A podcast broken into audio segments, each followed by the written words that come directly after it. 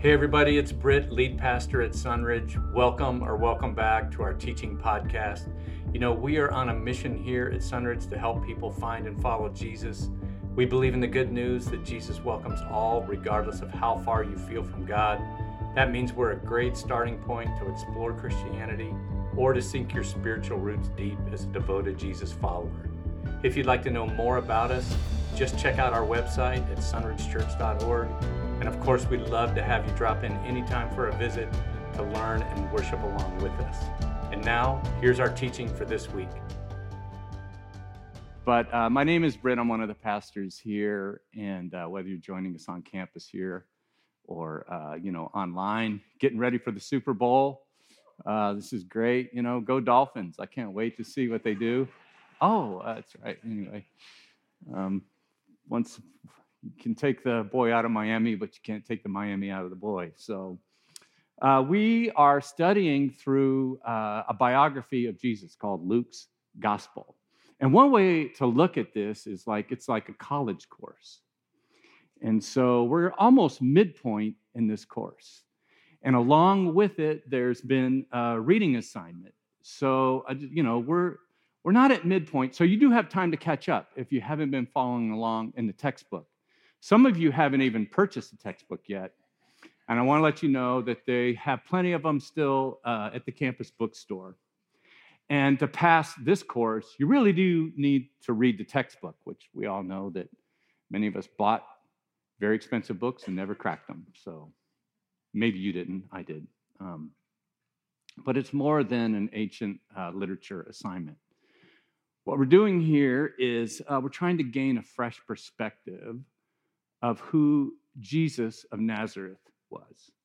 And so our perspective here is that we're following him the best we can 2,000 years later, and we're trying to insert ourselves into the story that we're following along with.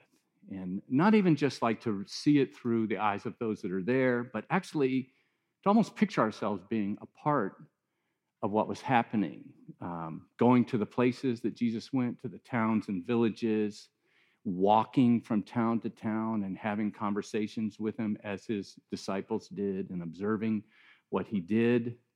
Not just his miracles, but the way he lived his life, the things that came from his conversations and what you observed about him, that, you know, these were important values to him.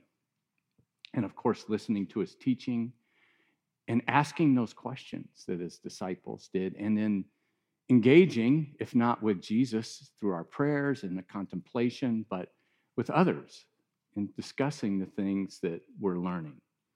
And if, if you've done that and you've read this passage, then it's a weird passage, right? It, it's weird to us, uh, and it was weird to them as well, but it made sense to them, uh, to them in a way that we can't relate eh, because we don't live in the first century and we're not following uh, Judaism, most of us anyway. I mean, if you just think about it, um, this scene is about this Jesus goes up on a mountain with three friends and he meets two dead prophets, all while glowing in the dark. So, this is something. I mean, and even the word that we use to describe this passage, probably like bold in your Bible, says transfiguration. And what does that word even mean? And when is the last time you used that word in a sentence? In fact, just like turn to someone you don't know right now in church and use the word transfiguration in a sentence. Just go ahead and do that right now. Yeah.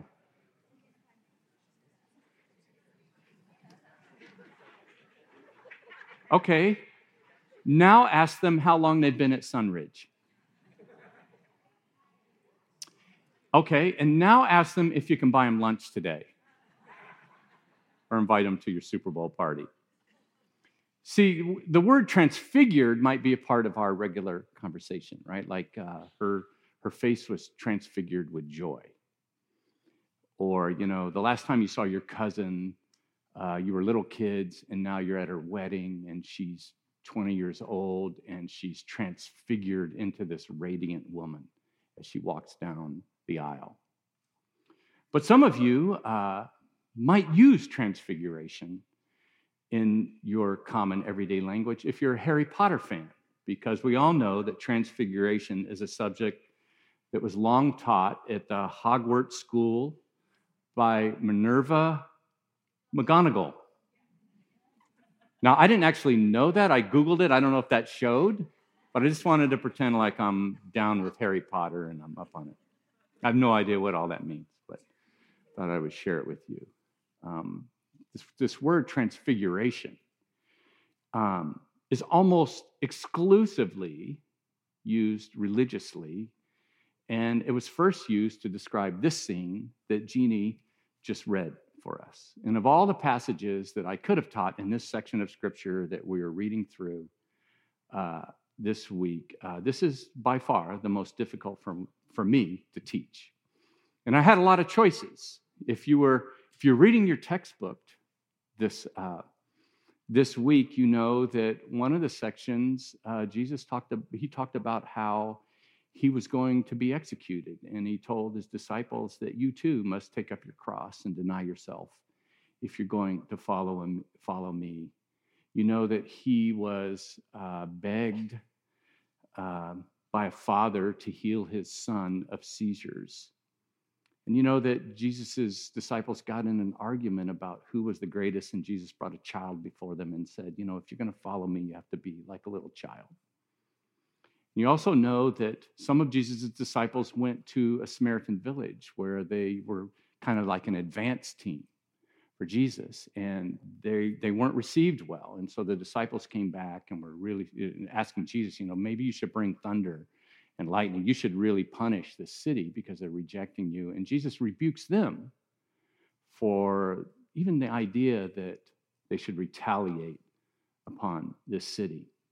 You would also know that Jesus had conversations with three people. They're given it right in succession. That they're, they want to follow Jesus, but they come with these questions, and Jesus has a dialogue with them, and each one uh, uh, walks away. And then you know that Jesus once again sends out another, more advanced teams.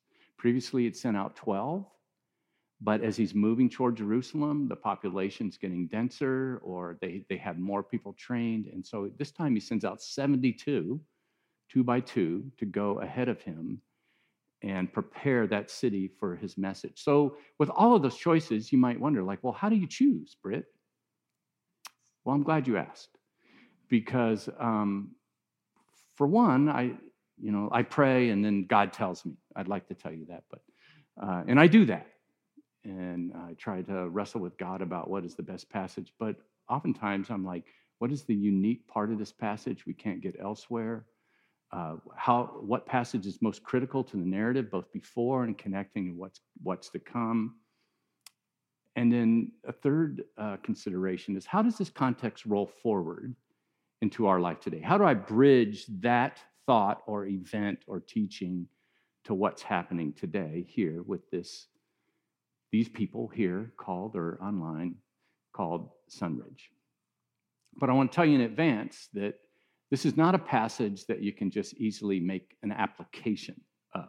You know, sometimes you read the Bible and we're like, hey, you know, I should do this, I need to make this change, I should take this action. But Luke doesn't include this section as like something to do. Um, so don't look for a thing to do from this message. Instead, look for a thing to think, because that's what's happening here. In the passage that Jeannie just read, Jesus gets away to a mountaintop. It's unnamed, but there are several choices in northern Palestine that we can speculate on to pray with three of the 12 Peter, James, and John. And they seem to be a part of an inner circle of Jesus. They're not his favorites, but it appears that he, I mean, if you just read the Gospels, he seems to often take them away. So they're kind of part of this inner circle, and you can see a little bit of light into what Jesus has a public ministry, but he also has a private ministry, and then he has even a more private ministry within that. And we see that he has this prayer meeting, this little prayer meeting on the top of a mountain. And in doing so, there's some things that are just typical in a prayer meeting, and there's some things that are really unusual, even in the Bible. that happen in a prayer meeting. And the first part, the typical part, is that in an extended prayer time, people get sleepy. Right? I mean, we won't ask for a show of hands of how many of you have like actually fallen asleep in a long prayer meeting. I've actually heard snoring in a prayer meeting. Anybody ever, I know it's not you, but has anyone ever heard snoring? And it wasn't yours. Yeah. Yeah, things you get to witness when you go to Bible college and be a pastor, you know, people falling asleep and snoring. But the second part of this are like the unusual things that happen in a prayer meeting. In uh, verse 29, as he was praying, the appearance of his face changed, Jesus, and his clothes became as bright as a flash of lightning. Now, typically, we, we like, traditionally, we close our eyes during prayer, ostensibly to concentrate more, right? But man, isn't this a prayer meeting you'd want to keep your eyes open in? And during that time, Moses and Elijah make an appearance. Two men, verse 30, Moses and Elijah appeared in glorious splendor talking with Jesus. And they spoke about his departure, which he was about to bring to fulfillment at Jerusalem. This is the only place in the Gospels where that, that we have an earthly appearance of Old Testament ancestors. And how did, how did they even know who this is? I have no idea. I don't know if they had a shirt on. Said, I'm Moses, I'm Elijah. But it's just a detail that Luke leaves out, which to me is like one of those, uh, one more little kind of subtle way that you can see that the the, the authors of the Gospels are not colluding together because this is something that you would kind of clear up. You would see this after a while, right? And these three are talking about Jesus' departure, Luke says, which is his death. It's, it's another word for exodus, a going away. And of course, Jesus has been forewarning his disciples of his impending execution as they move toward Jerusalem, where it's going to happen. And Luke, remember we've said some things that Luke says, about a third of them are unique to his gospel. This part of that conversation is unique to Luke. And uh, at first, the three, uh, Peter, James, and John, are a little drowsy, maybe a little embarrassed in their prayer meeting, but once they're fully alert, they see Jesus' glory and Moses and Elijah. And this is the only place in the New Testament where Jesus appears in this glorified state. Even after his resurrection, Jesus um, doesn't bear the brilliance that he has here.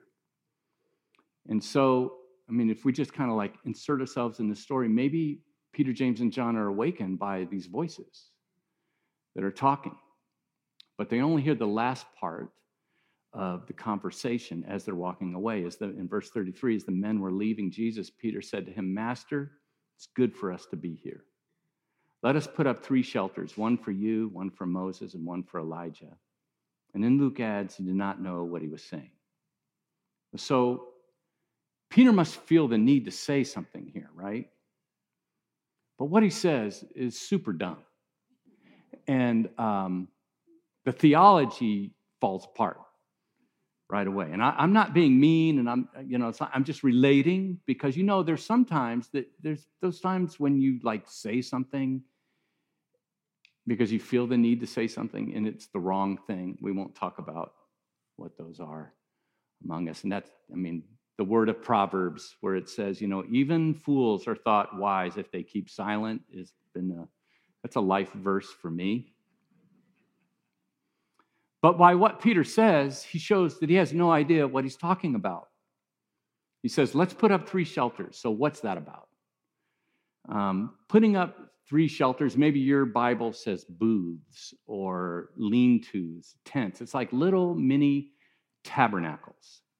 And this idea of building shelters is an allusion to the Feast of Tabernacles, which is one of three um, pilgrimage festivals. It's like there's three times in a year where devout Jews were required to, as tradition, to travel to Jerusalem and to do a tradition. And this Feast of Tabernacles was one in which they would build these little lean tos. and it, it had a couple of like ties to history. One is like it's harvest time because this happens in the fall, and they oftentimes would be coming from harvesting, and you know like some of their fields were far away, and they would just build these little tabernacles and they would just stay on site. But the main thing that this is referring to is like the years that Israel, the 40 years that the Israelites spent in, in the wilderness. And they were traveling and they would build their little shelter and then they would take it down and move each day. And so it's just reminiscing and celebrating how God provided for them. And in Peter's religious tradition, the glory of God dwells in those tabernacles, in those structures. So they're accustomed to the belief that God's glory is contained in a place. And uh, if you, know if you've studied the temple before, you know that like God is there. You, you go to find God there. And there's uh, even the, the Holy of Holies, where God's presence is there so powerfully that if the priest would go in there in an unworthy state, he would die. That's why they, they tied a rope on him and had a bell on him because if the bell stopped ringing, they would know he died and they could drag him out without going in there. That was their tradition. For the Christian, though, where does God dwell? He dwells in us through the Holy Spirit, right? So that Jesus says, um, Where two or three are gathered, I'm in your presence. I'm with you. So God is not contained in this way. And then, excuse me, when Peter suggests the building of shelters, Mark is, a, is kinder about the way he comments on it. In Mark 9 6, he says he did not know what to say. They were so frightened. But Luke is pretty blunt. He says he did not know what he was saying. You catch that? So, like, he's really saying he doesn't know what he's talking about. So, evidently, Luke must have spent some time with Peter on some of the missionary trips with Paul and he's familiar with this way of spouting out things that don't really make sense. And even God the Father has to interrupt Peter. I want you to see, like, while he was speaking, verse 34, a cloud appeared and covered them. And they were afraid as they entered the cloud, and a voice came from the cloud saying, This is my son, whom I've chosen. Listen to him. So the way Luke says it, it's almost like God has to interrupt Peter to get a word in edgewise. And this is one of only two places in the, in the Bible that heaven speaks about Jesus. Uh, one is at Jesus' baptism. I'm going to put it up there. We've read through this in Luke 3. And the Holy Spirit descended on him in bodily form like a dove, and a voice came from heaven saying, You are my son, whom I love. With you I'm well pleased. And then here in the Transfiguration, with God's voice ringing through the canyons, verse 36, when the voice had spoken, they found that Jesus was alone. And the disciples kept this to themselves and did not tell anyone at that time what they had seen. So when that happens, they're just speechless. Actually, Matthew and Mark remember it this way that Jesus tells them not to say anything. And Luke just says it this way they kept it to themselves. And it's just one of those nuanced differences in the, in the vantage point that the New, New Testament authors saw things or recalled them.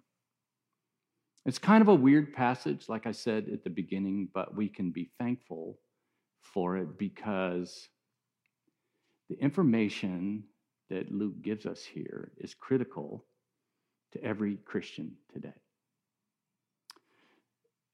It, because, it, because it really centers on the centrality of Jesus. And as, as like, I mean, our worship team and Jed, they just picked like the greatest songs to go with our message. Um, the transfiguration reveals the uniqueness of Jesus. See, if all the world's major religions acknowledge that Jesus lived, and they, and they say something about him, like Judaism, for instance, teaches that Jesus was Mary's son, that he was a teacher, he had disciples, he was respected. He claimed to be the Messiah and was crucified on the cross. They also acknowledged that his followers reported that he was raised from the dead. And Islam teaches that Jesus was born of a virgin, uh, virgin. He was to be revered and respected. He was a prophet, a wise teacher who worked miracles. He ascended into heaven and will come again. And Baha'i teaches that Jesus came from God, that he was a wise teacher who had divine and human nature. He worked miracles and was crucified and resurrected as an atonement for humanity. And Hindus believe that Jesus was a holy man, a wise teacher, and is a God. And then Buddhists believe that Jesus was an enlightened man and a wise teacher. But none of them believe that he is the unique Son of God who alone can reconcile human beings to God and to restore us to one another. And these are, these are, there are two events in your Bible that reveal how Jesus is unique, that he is the unique Son of God. Two events. One is this, right? The transfiguration. We're going to talk about that. What's the other? The resurrection, right? So, to Christians today, when we say that, Jesus is the unique Son of God, we say, of course, because for almost 2,000 years, we've been teaching that doctrine. And uh, we've gotten used to the idea, and it's just part of our fundamental, basic Christian doctrine and belief. But if you put yourself in these guys' shoes, this is radical to Peter, James, and John. It's totally revolutionary.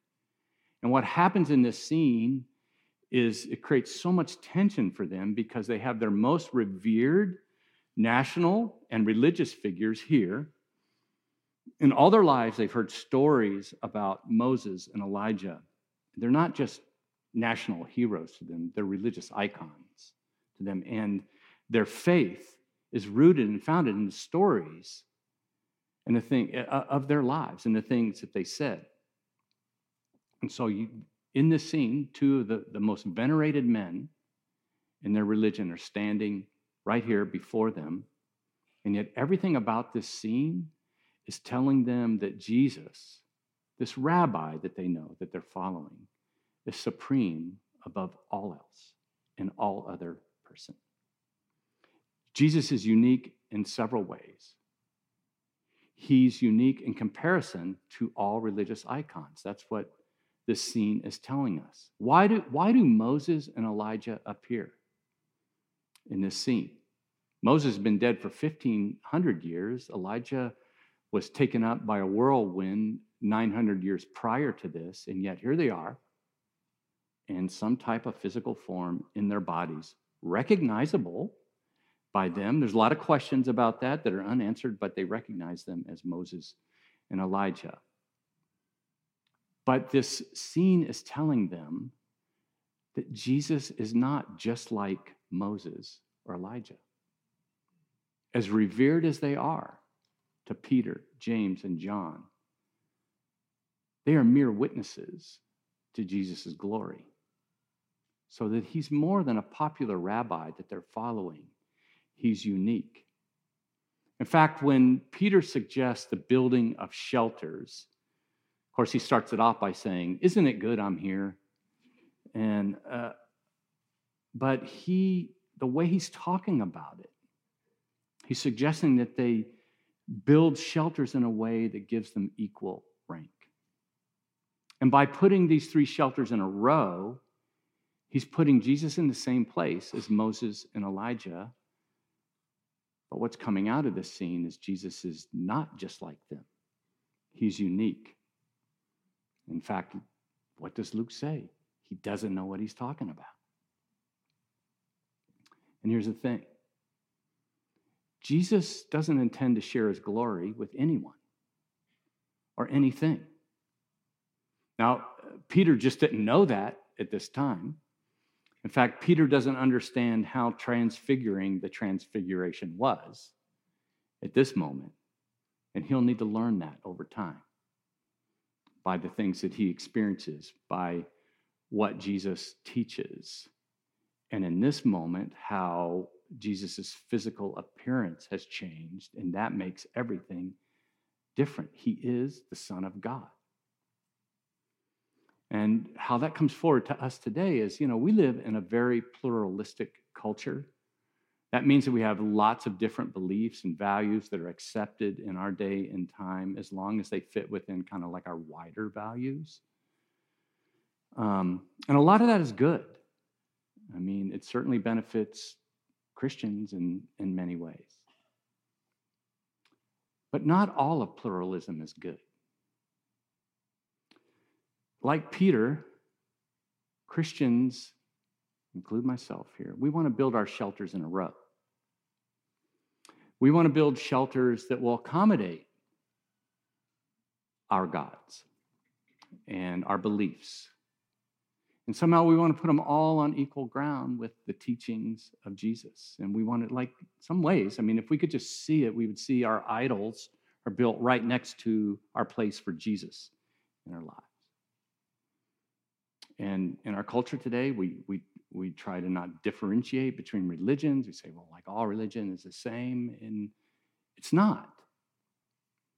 not that's not what the Bible teaches. Or we want to place other things beside Jesus, like our political party or our view on this or that, or like our lifestyle or what I want to do with my life or my, my patriotism or my Americanism. Or if you're a student right now and you're in school and you like you're not just learning reading, writing, arithmetic, you're learning values. And often, not often, sometimes those values will collide with what you what you see as the teachings of Jesus. And it's hard for us, but like somehow we want to make those all fit together. And what I'm saying is they can't always all fit together. Jesus is supreme, and any reduction in who Jesus is distorts who he is. So, what we need to hear today is that Jesus isn't interested in sharing his sharing space with all of our other priorities. He doesn't want a shelter right next to the other things that we think are important or our beliefs, our preferences. Jesus transcends all. Transfiguration reveals the u- uniqueness of Jesus also in his glory revealed. In verse 29, the appearance of his face changed. That is the word heteros. It means that this is where we get transfigured or transfiguration from and his clothes became bright as a flash of lightning. Then what they see in Jesus, excuse me, affects what they think. In verse 32, they saw his glory. That word, whether you're looking in the Old Testament or the New Testament, uh, is a term that is, is speaking about God's work of judgment, of salvation and blessing. And so the cloud that envelops them uh, is reminiscent of God's presence uh, as the Israelites travel in the wilderness. And Jesus' glory, his face shining, recalls to them how Moses' face shined. His face shone the glory of God. And that word is more than just like shine or, or you know, like a brightness. It's a heavy word. And it's weighty in a way that it's revealing something about Jesus. So this is a powerful moment for Peter, James, and John. They've already seen Jesus do miracles, right? But that's not the same as seeing his glory. And they see Jesus as all light in this scene, but they also see him in a new light because of witnessing this. What changed? Jesus' appearance changed, but also how they see Jesus changed. They saw his glory. Maybe some of you have kind of had that experience. And you know, like I'm not like an experienced kind of guy, but I've had some and I the first high school camp I went to, I had a moment with God that I can't explain, that is not predictable, that I couldn't replicate, but like there was something that happened at that church camp. In spite of the guy's sermon mainly being about I should cut my long hair, um, and other things, the one thing I got out of that was God is God. We have uh, a dear lady in our life group. And when she talks about her moment, it's like it's powerful to hear. She talks about this moment where, like, she'd been a Christian and she'd done all, she'd done all the Christian things, but there was this time in her life where, like, boom, something happened, and she saw God's love for her in a way that she had never, ever experienced. Sometimes that happens for people. Sometimes it's a build, I know.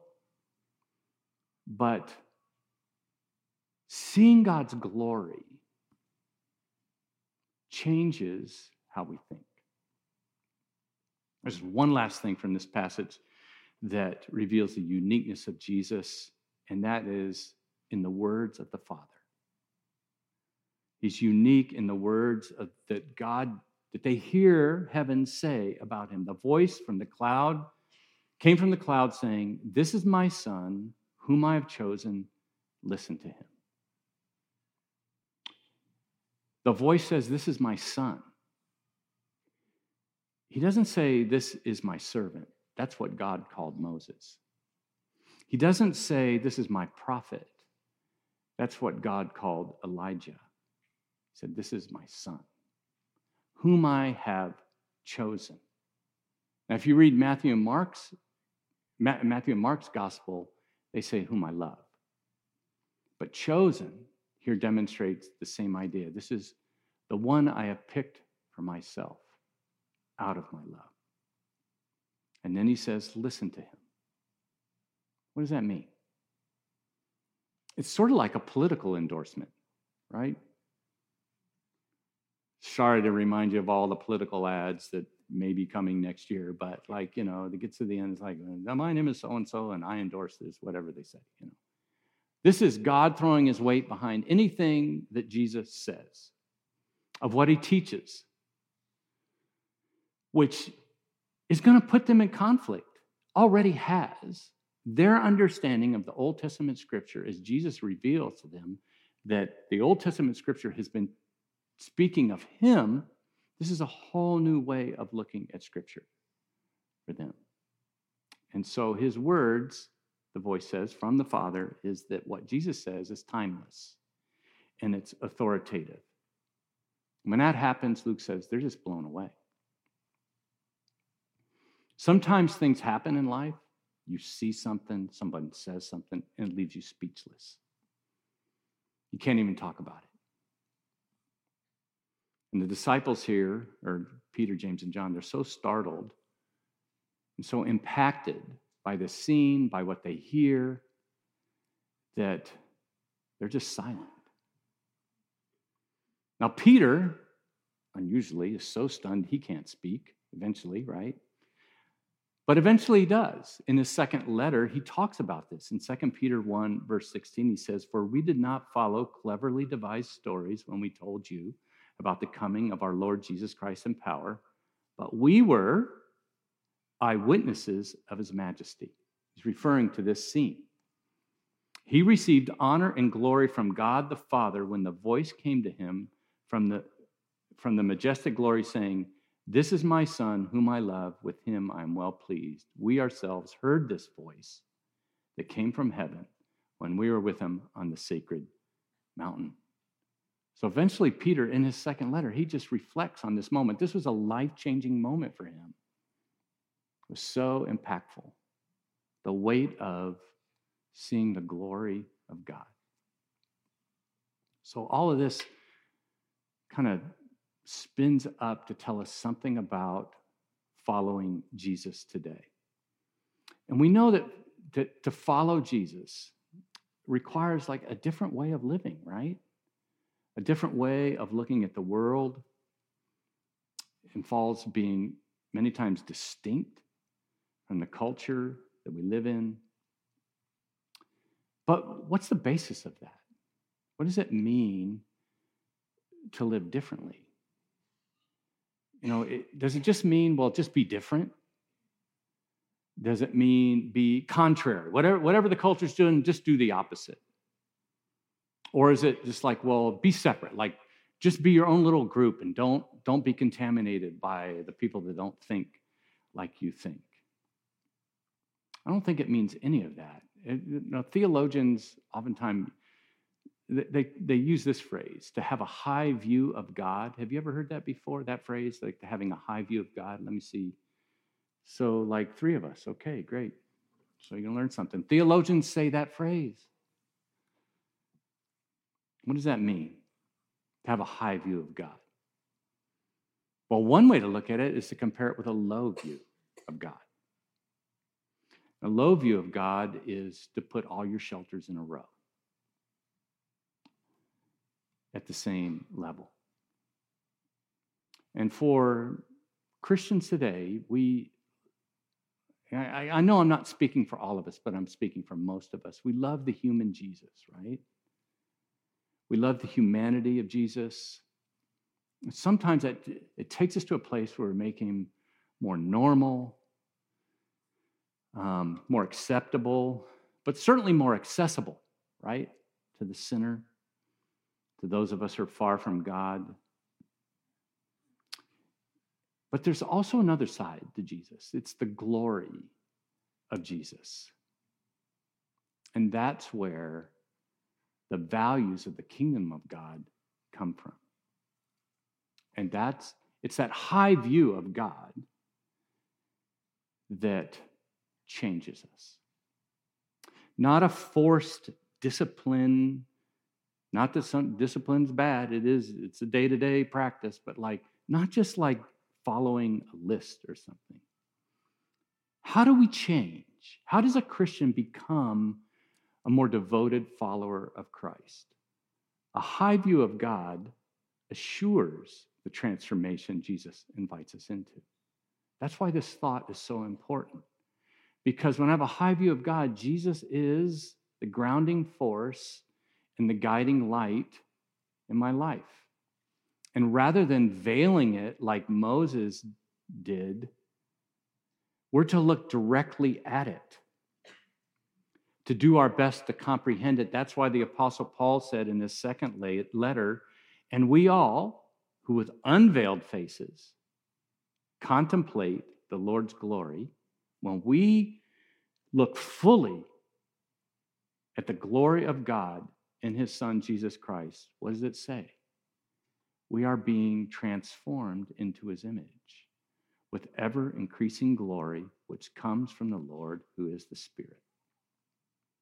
So at the beginning of this message, I said, don't look for a thing to do. And I said, instead, look for a thing to think. I'm going to invite the band to come up. And while they come up, I'm going to put a quote from an old dead guy up on the screen. A.W. Tozer. Anybody? Who's familiar with that name? Give me a shout out. Okay. Contrary to some belief, I did not live in the same day as A.W. Tozer. But I love this quote. Always the most revealing thing about the church is her, her idea of God. What does that mean? The way we view God is what that's the thing that tells us who we are. If, if our God is holy and just and righteous, then he defines the world and our behavior and our beliefs. And our high view of God compels us, even, even as imperfect as we are, it compels us to become like Jesus and to do the things that he did. When we have this high view of God, we become a person of our word. When we have a high view of God, we realize that all life is precious. And we seek justice in the places where there is injustice, and we use our power and our resources to right injustices in the world. When we have a high view of God, we won't tolerate or invite sin into our lives. When we have a high view of God, we'll love the people that are difficult for us to love. When we have a high view of God, the gift of sex will be used in the context that God intended it one of love and lifelong commitment in marriage. When we have a high view of God in our marriage, when we're going through rough times and trying to work out our differences, we'll do that rather than being impressed by the person that's giving us the attention that we crave. When we have a high view of God, it means that the teachings of Jesus alone will be our guide. And no matter how that puts us in conflict with culture, with any pundit or belief, or our own preferences, our high view of God causes us to follow the way of Jesus. A high view of God makes the gathering of his, of his family a priority. And a high view of God means that my finances belong to him.